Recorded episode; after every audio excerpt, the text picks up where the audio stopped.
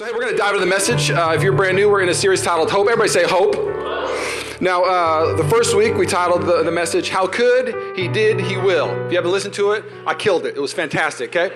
Um, I'm not gonna lie, it's one of my favorites, all right? Uh, you, you, can't lie in church. So I loved that message. It, it, when I was preparing, I was bawling while I was preparing. It was one of my favorites. Uh, last week, uh, it was pretty good. Not the best mess I've ever had. So, but if you haven't seen it, uh, you ain't seen nothing yet. Still liked it. Uh, it's online. and again, what I love about each message is God uses each message. He's so big, He can literally, I'll hear after a Sunday, people are like, man, I feel like that message was just for me. And this like, I felt like it was just for me. That's how God works. It is for you. So God can literally develop something in you so you can bless others. Today's message is hope. What to expect when expecting. Mm, come on now. Uh, now, let me just unpack the, the verbiage of this. Uh, I have never had a kid. I can never birth a kid. Uh, but the uh, nine months is what I know how long it takes to birth a baby. So, a doctor comes to you, hey, you're pregnant. You're going to have a son, you're going to have a daughter. What an amazing thing to be excited for. So, I started just Googling how long it took for different uh, mammals to have uh, babies, okay? Uh, this is not really going to help my sermon out a lot, so just bear with me. You're like, your first time, please come back, okay? Uh, elephants are 500 plus uh, days, okay? Yeah, wow, okay? Uh, no, thank you. Uh, and then rats are 20 days. They're in the lowest, like the, long, the quickest. You wonder why there's so many rats? 20 days. Possums, 20 days, and they can birth like 12 to 20 babies. Yuck. Okay? Um, when you hear about having a baby, or even in our nature, we can Google how long it takes to birth what needs to birth. It's awesome.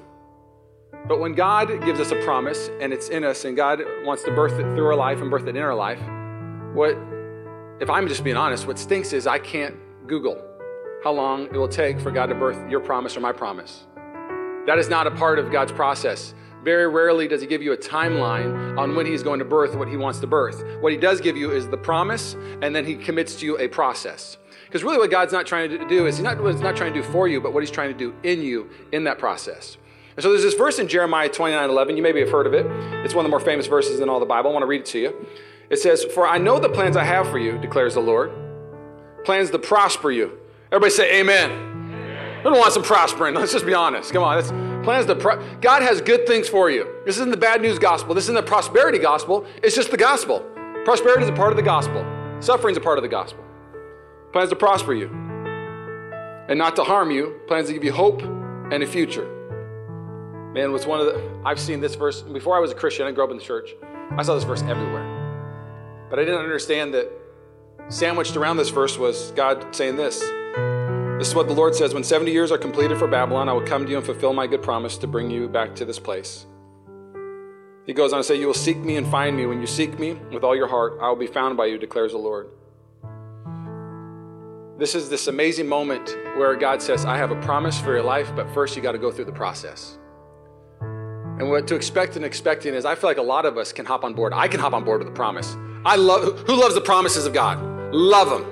But what if, what if your promise is on that side, but in between you and the promise is this thing called the valley? What if it's a Red Sea? What if it's the walls of Jericho? What if it's opposition? What if it's suffering?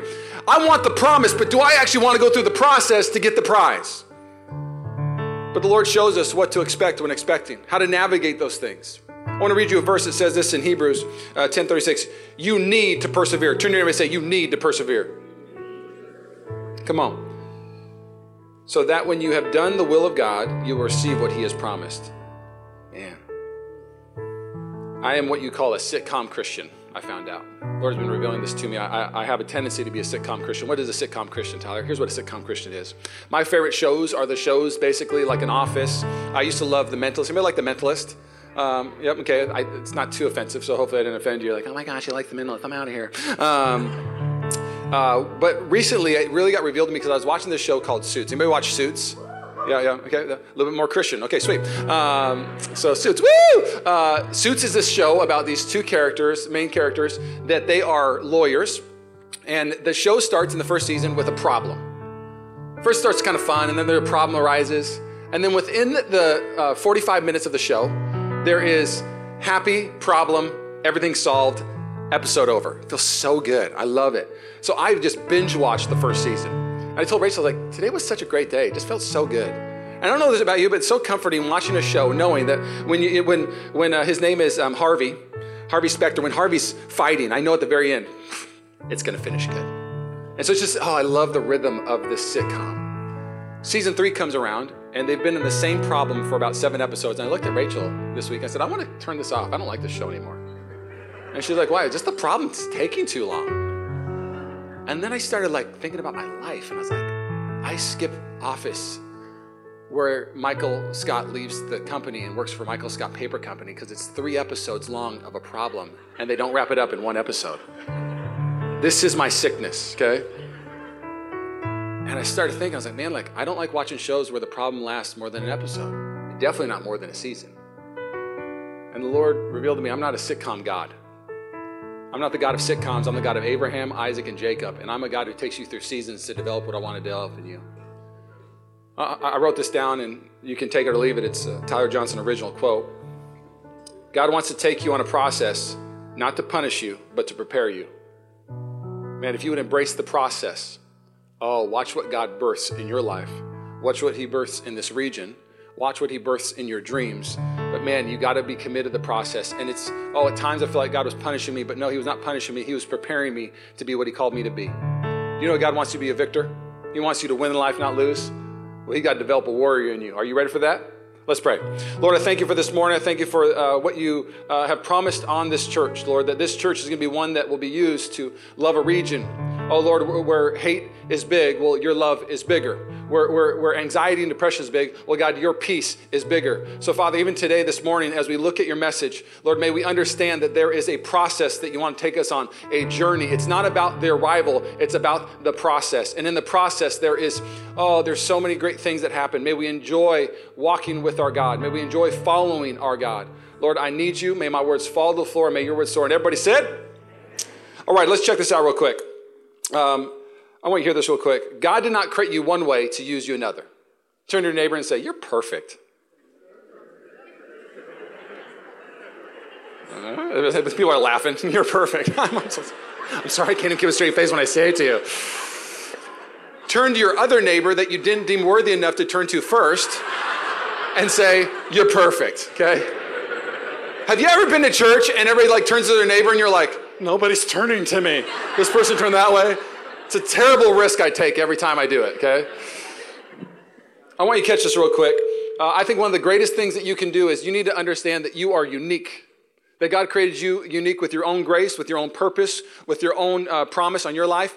I, I, read the Bible and it's fascinating that there's not another walls of Jericho. I read the Bible and I find it fascinating there's not another Moses. There's one Moses, there's one Joshua, there's one Red Sea moment, there's one Jericho moment. But what happens for us is I feel like we shop for our dreams and we shop for our promises by looking at the world. But God does not want you to shop for your dreams and shop for your promises by looking at the world. You will only find worldly dreams and worldly promises. He wants you to go to his throne room. He wants you to start praying and saying, God, what do you have for my life? And what's going to happen in your life is that you're either going to try to chase your own promise and you're going to feel like you're walking uphill for the rest of your life. Bible says, don't you know that in a race, all runners run? So let's just be honest. Everybody in this house, when you leave, you're running somewhere this week. You're running here, running there, taking kids there, taking the family there, doing this for work. But it goes on to challenge you and me, the author in Corinthians. Jesus, uh, God is using Paul to write this. He says, but just don't run. Run to win. Come on, I want, I want do, you, do you want to win in life? I want to win in life. Come on. And then, then I'm like, man, like, so we're just going to run in life, but what, what's the promise on this? Well, it says in Isaiah that, that literally that those who trust in the Lord, those who have hope in the Lord, will run but not be weary. How does that happen? I believe when you start living for your promise, you start living for the dream that God has for your life, it's something that you could not accomplish in your own lifetime. I want to share a story with you as a pastor in LA that um, uh, I really admired when I was in LA. And again, I shared first week that we can get discouraged when we compare our behind the scenes with people's highlights. If you weren't here for that, basically what I was talking about is we compare our marriage fight uh, when we're fighting to somebody posting a sweet Instagram post about their marriage. We compare our, um, our struggle with the Lord to somebody saying, Man, life is so great with Jesus. And you're like, It don't feel too great with me right now. What's going on? And so you get discouraged because you only look at the highlights, but you got to understand everybody's got a process, everybody's got valleys. Well, I also think you can get disillusioned by looking at somebody's promise that has come to fruition because it looks easy at the very end because you didn't see them carry it for years These elephant type dreams didn't birth these little rat dreams in 20 days. It's a gross illustration, forgive me. Like, really? You're going to use it? I did, okay? I debated and I just went for it, all right? But these elephant type dreams, they take longer. Bottom line, it's the longest gestation period. So there's this pastor, his name's Matthew Barnett. And again, he, uh, he saw other pastors pastor a certain way. He, he grew up in ministry. Uh, his father was a successful pastor. And so he was a young uh, man in his 20s, and his dad decided to um, uh, um, install another pastor in Echo Park with a church that was a little smaller but sat 1,400 people. And so he called 10 pastors. If you don't know about Echo Park, especially in the 90s, uh, Echo Park was a place where you would find bodies at the bottom of Echo Park in the lake, literally drag it for bodies and guns. Gang activity was massive in Echo Park during the 80s and the 90s. It has, uh, crime has dropped uh, significantly now uh, in 2018. So 10 people said, nah, I'm good. This church did not have a coffee shop. It had a liquor store next door, okay? Different kind of church kind of vibe. You don't have a coffee shop, but a liquor store, okay? Totally different game. So 10 people said no. Finally, his dad goes, All right, Matthew, nobody wants this. I'm going to give it to you, son. Here you go. You're in your 20s. Go get him. So Matthew Barnett decides to go to this church. He has a dream to pastor a church like his dad. Dad's a pastor in a big church. And so he goes there and has 18 people and starts just doing things the way that he's seen them done. He starts dreaming about his church becoming like his father's. And six months later, he shrinks the church from 18 to two people. Following week, he's like, man, it can't get worse than this. The following Sunday, zero people showed up. And he preached to empty chairs. He was so discouraged, like, I'm still going to preach. So he preached the message to zero chairs. This is a, a man who had a dream to change the world, and he thought he was going to do it a certain way. And so he preaches to 18 people and watches it go to two, thinking it can't get worse. Oh, it can always get worse. Come on now, that bottom gets, it's, it's deep sometimes. And then he preaches to zero people. And at the very end of that, that service, where nobody was there, he even did an altar call, he said. He literally said he copied his dad uh, from the front of the room to the back of the room. Come on, if if you feel like you are lost, well, now you are found. I mean, he's literally, uh, nobody's in the room, Matthew, you know. But he just, he, he was hard to the pain with it. At the very end, he starts praying and crying to God. God, I'm a failure. I don't know what I'm doing. Why would you allow this to happen to me? Why, God? Why, God? Why? And he feels like the Lord said simply this to him I want you to go to Echo Park right now. And he's like, oh my gosh, the Lord is calling me home because if I go to Echo Park at 9 o'clock at night, I'm going to get shot. This is how you want to call me home? A drive-by? Seriously? I can't go to Echo Park, Lord. I can't go down the lake. That's where they, that's where they put the bodies. And so, so he goes down to the lake and he has his moment where he gets his God dream, not his man dream. And as he's looking at the park and he's looking at the sidewalks that circle this lake, God tells him, I never called you to be a great leader and great pastor. I called you to be a janitor of LA.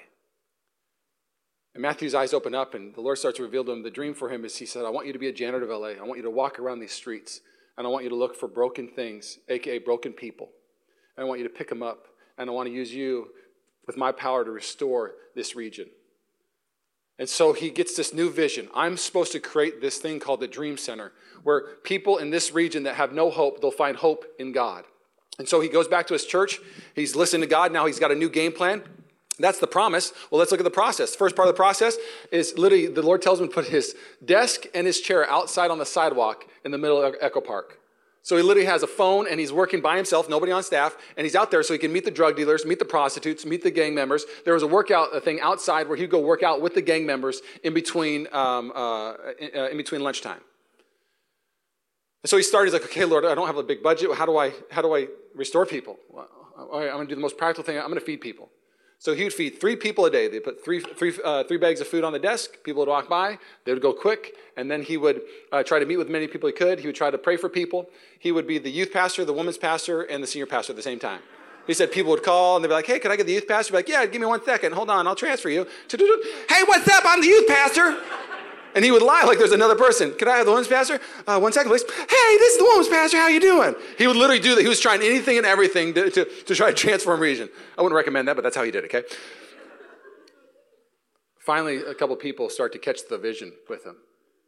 Because usually when you have a dream that big, you're going to need people with you on your dream. You know that God doesn't want you to walk your dream alone? You know that God doesn't want you to live this journey alone? And so a family starts to come with them, and they get this floor where they basically say, let's start bringing homeless people in here, and they can live for a little bit. And let's try to fit 40 people in here. So they meet 40 people in there, and they start uh, feeding the, uh, these people, give them a place to stay, get them on their feet. And they're just literally just, they're trying their best. They want to help 12 to 17 year old kids, but the government says you're not allowed to house 12 to 17 year old kids. To save time, I'm going to fast forward to the very end. Matthew Barnett now is the, the leader in all of um, the church when it comes to reaching your city uh, through service. He has a 400,000 square foot hospital now off the 101 called the Dream Center. 400,000 square feet of a hospital that they have acquired on prime real estate would be more than you could ever pay for a building. 700 drug addicts, prostitutes, homeless people literally go in there at, for a season, for a year. They get rehabilitated, and then they actually, because here's the they don't minister to their need, they minister to their potential. Do you know there's gold in everybody? There's gold in everybody. 40% of their staff is actually people who have been to the Dream Center that was a drug addict, a prostitute, or a homeless person that needed a season where somebody would come around them and actually restore them. They needed janitors in LA, so God sent janitors. I want to catch this real quick. They had prostitutes. How do you reach prostitutes? They literally started giving out free lipstick to the prostitutes so they could, because they need lipstick when they're on the streets. But on the top of the lipstick, it literally said a little thing when you're ready to call the Dream Center, we're here for you. So they'd always see that phone number on the top of the lipstick. They would send a team to the prostitutes.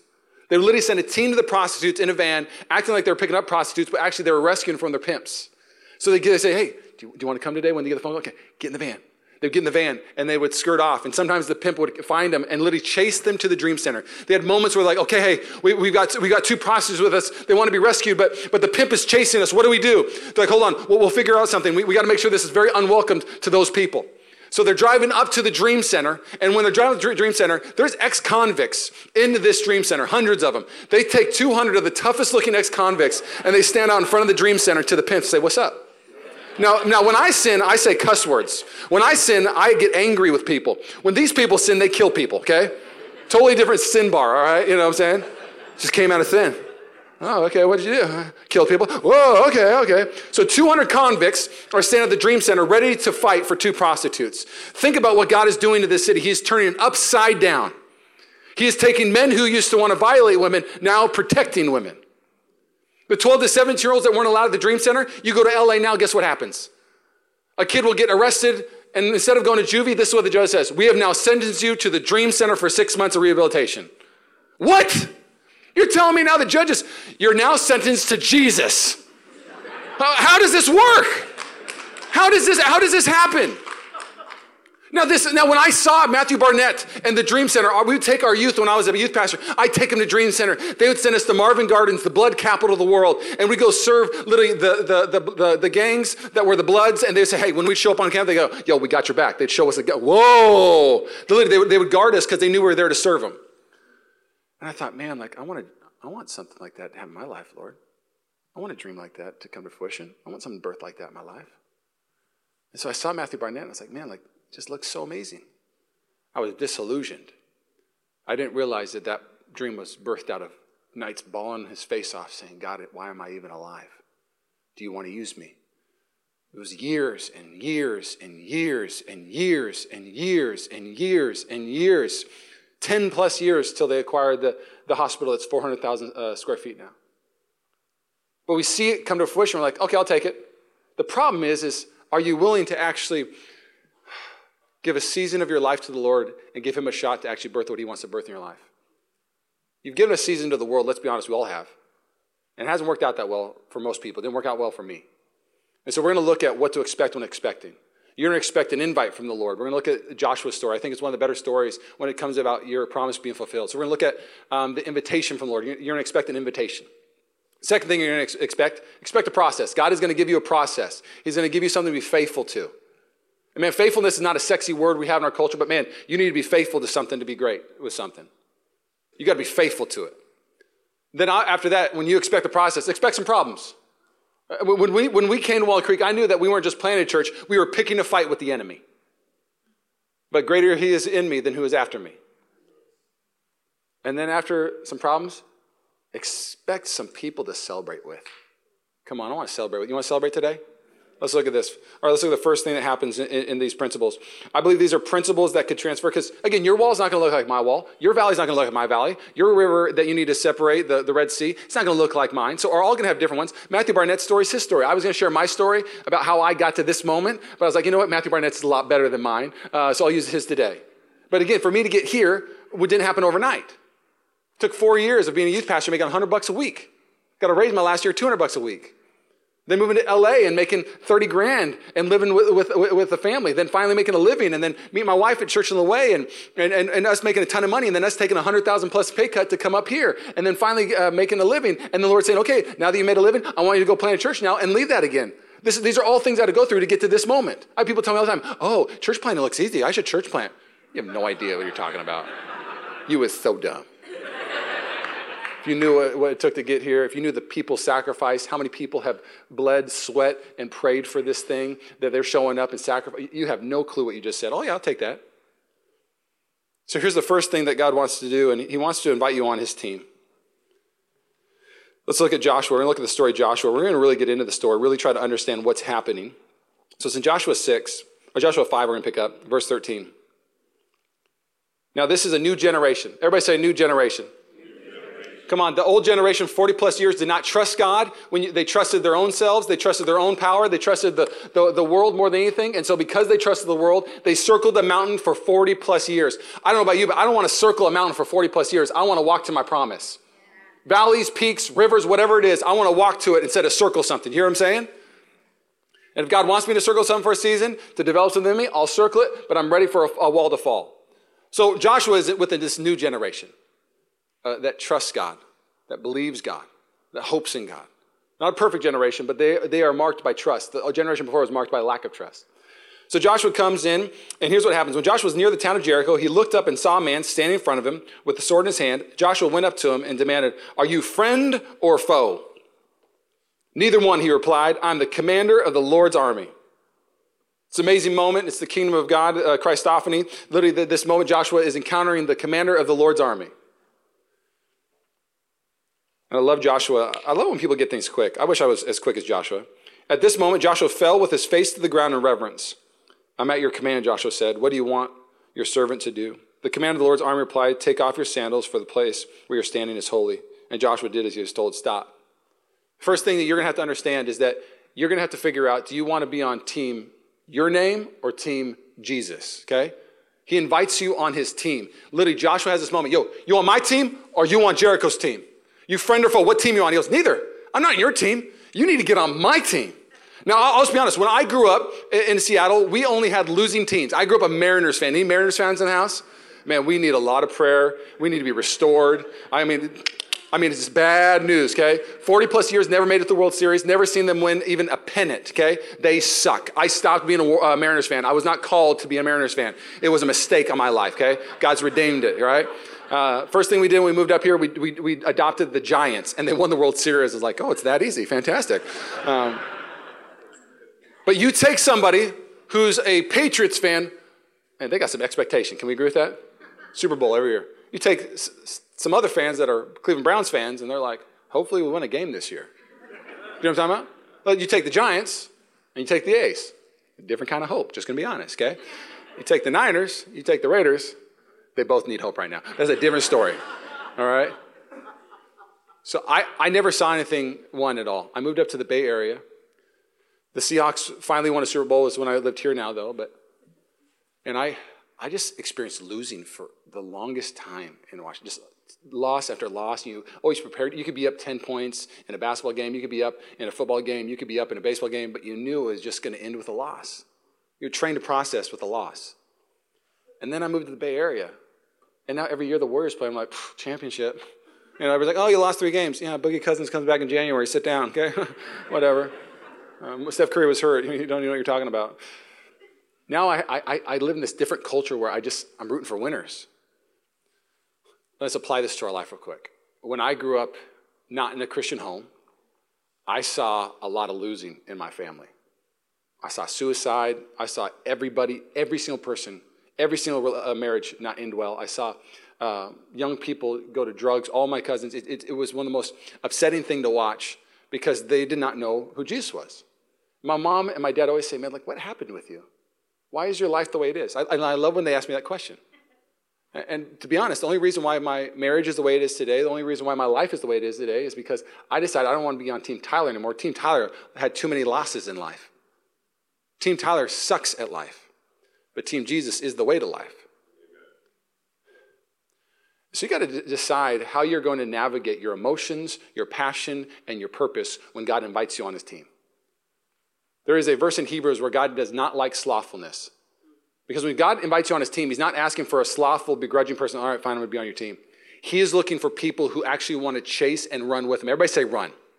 You're going to be invited to run with God because Matthew Barnett, when he had the dream in LA, he did not think that within 15 years that he could have a 400,000, 50 plus million dollar building with 700 people being restored every single year, thousands upon thousands of people. That he'd have a church that thousands upon thousands, where now churches around the nation are building dream centers because they saw a dream come to fruition because a man was willing to go through the process. I'll never forget this. Again, God did not create you one way to use you another. Can we agree with this?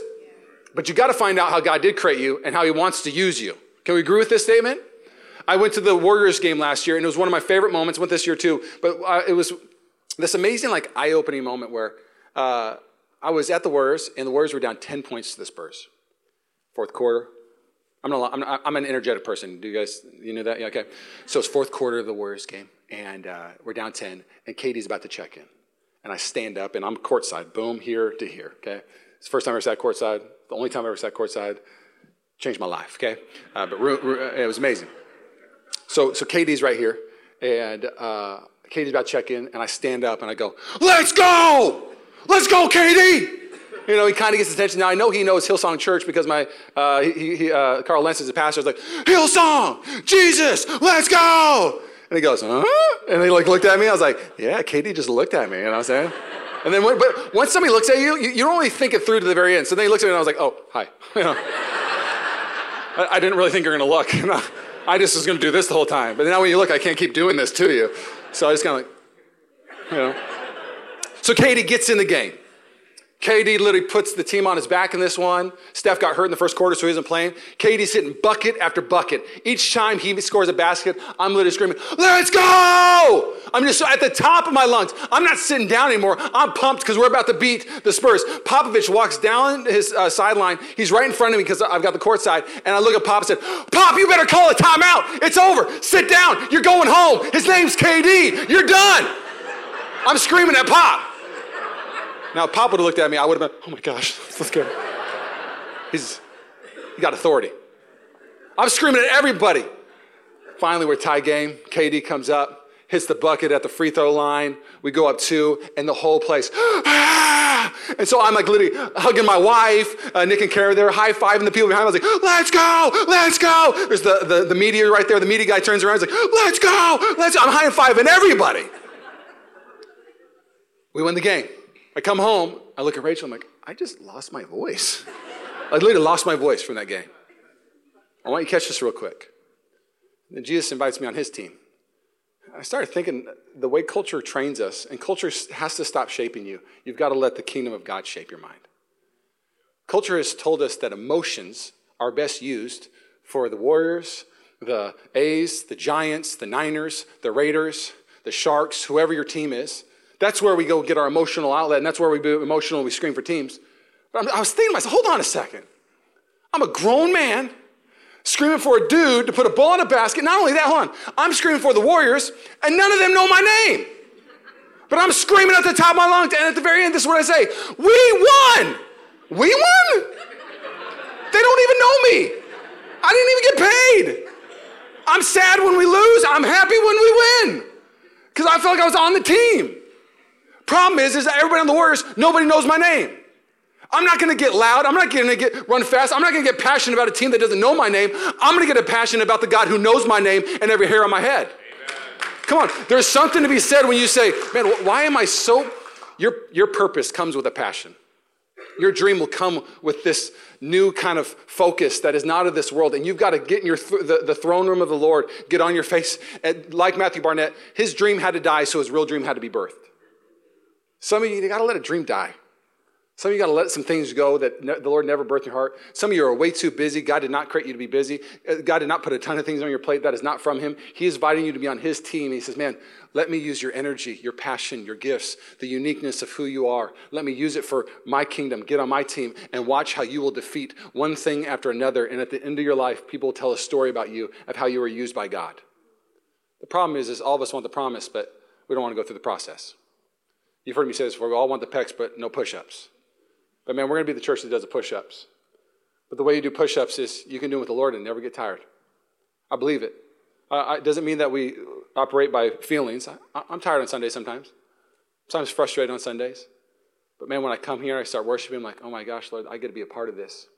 People are getting saved today. First thing you're going to do is you're going to be invited on a team. Let's keep going. Second one is expect a promise. Expect a promise. Joshua 6, this kind of uh, piggybacks on the Matthew Barnett story. Then the Lord said to Joshua, See, I have delivered Jericho into your hands, along with its kings and fighting men. So, Joshua, God says, You see it? I've given you Jericho. It don't look like you give me Jericho. There's still a wall there. All the people are, the, the walls are barred. Everything's barred. How, see, you've given, I don't see it. God wants you to see it before actually it comes to fruition. I, I really believe this. God, God doesn't want to just change your circumstance, He wants to actually change something in you.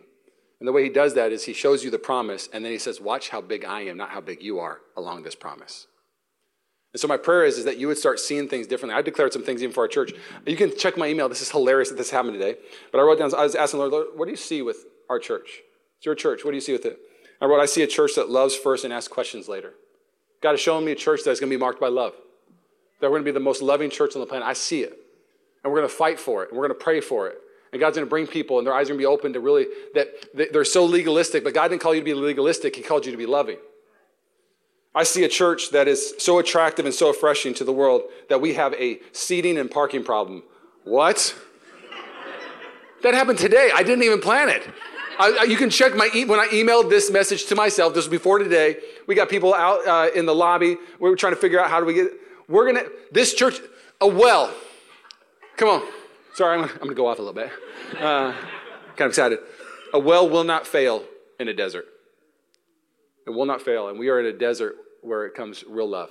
We're in a desert when it comes to real purpose. We're in a desert when it comes to real unity. We're in a desert when it comes to real deep relationships. And God is not a cup, He is a well, and He never runs out. People are going to keep coming. And the problem we're going to have to work out is how do we make sure that we have enough services and enough seats so people can come drink from the living water that is Jesus.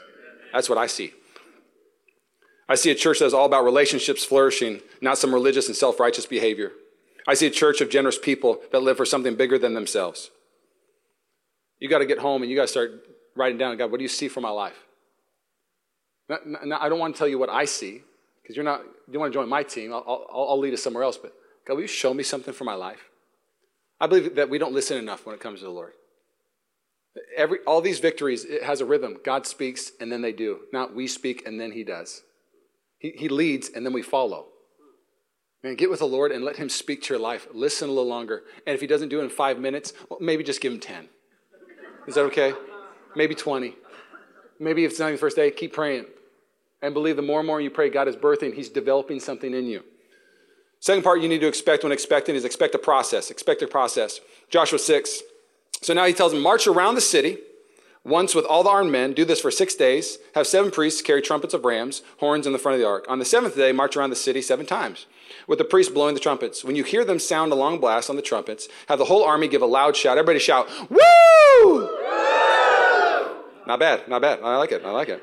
It's pretty good, actually. Uh, I pictured that going really awkward, like woo. Okay. Uh, then the wall of the city will collapse, and the army will go up, and every uh, everyone straight in.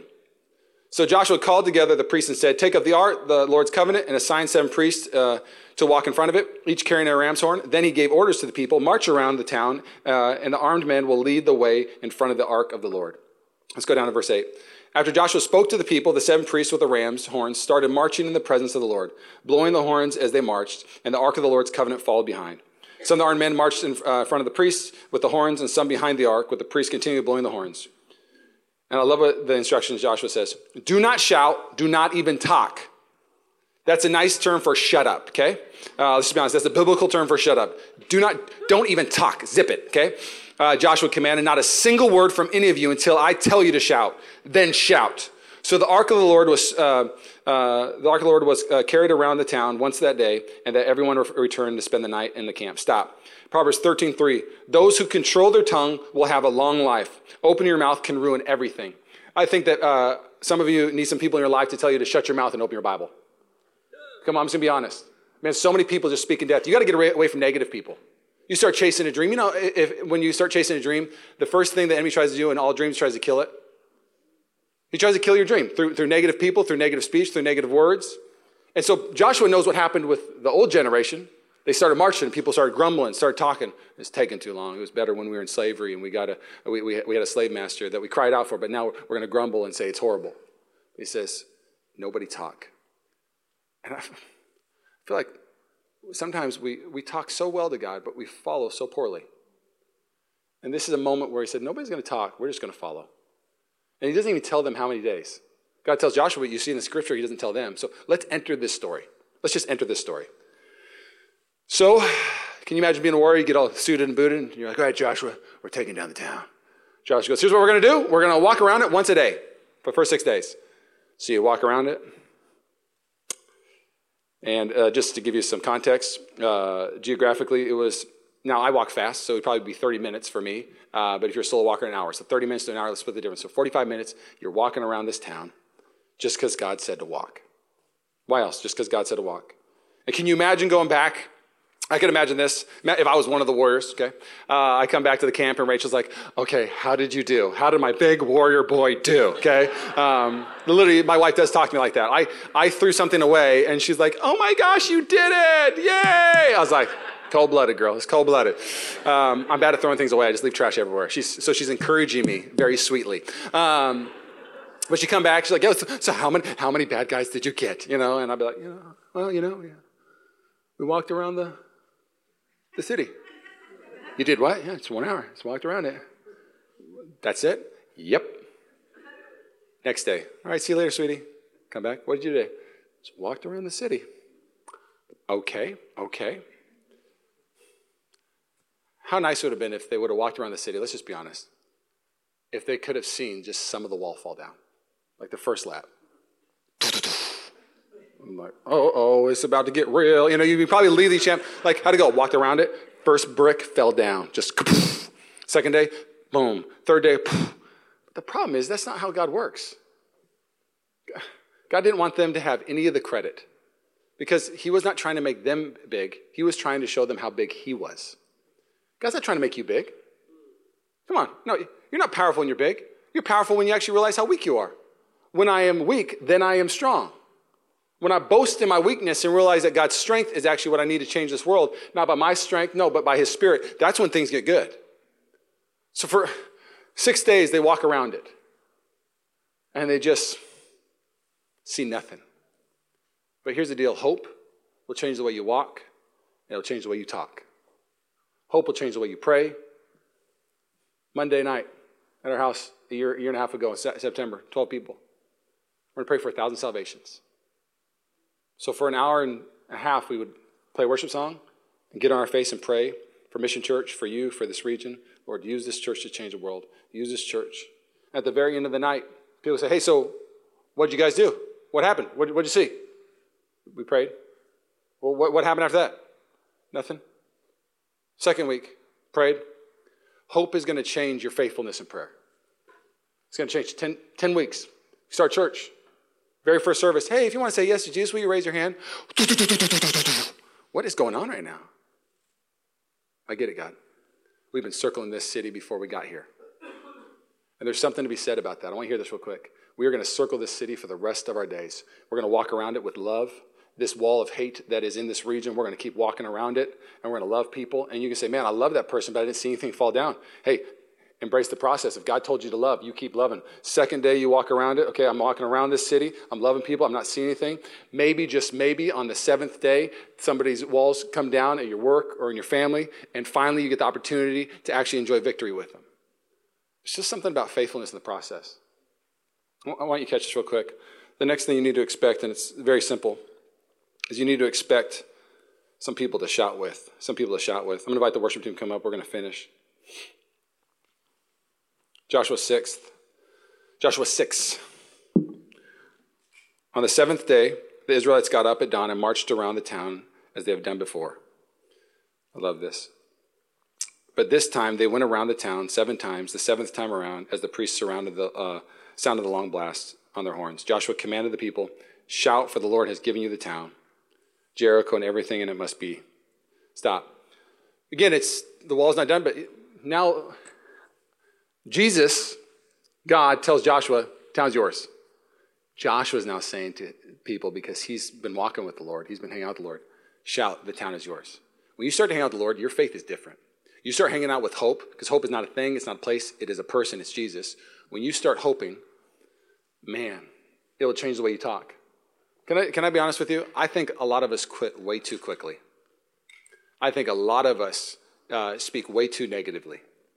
And in Scripture, power and life are the, in the tongue, of course. And my prayer for you is that when you uh, enjoy this next journey in hope, is I don't want to give you a bubblegum gospel.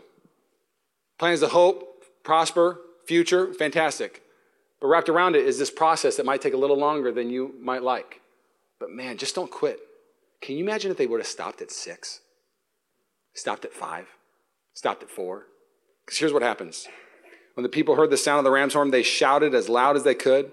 Suddenly, the walls of Jericho collapsed, and the Israelite charged straight into the town and captured it. They completely destroyed everything in it with their swords men and women, young and old, cattle, sheep, and goats and donkeys. Stop. I love sports. I love God more. Who loves sports? Raise your hand. Who hates sports? So a lot of my illustrations suck today. I'm sorry, okay? Yeah. Who are the Warriors? Uh, basketball team. I love movies. I love who loves movies? Raise your hand. Okay. Who hates movies? Raise your hand. It's cool. We can we love Jesus together. All right. I am such an extrovert. I can't go see a movie by myself. I can't. Like it's the worst experience. Cuz you walk out and you're like I can't do it. Like, did you see what Robin Hood did? Oh my gosh, that was an amazing. Like, I wanted to, I need to digest it. I need to process it with somebody because I just experienced something, you know. Watching a sporting event, it's terrible watching it by yourself. You know, it's probably one of the more depressing things in life when I'm literally laying in bed watching the Seahawks, they score a touchdown, I'm like, woo!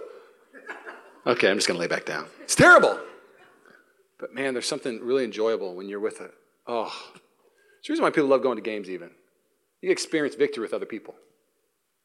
It's, it's an amazing moment. Imagine watching a game at your house and there's 20 people in the living room. Your favorite team scores a winning touchdown. And you go bananas. You hug people you shouldn't hug. You high five people you shouldn't high five. It's an amazing moment.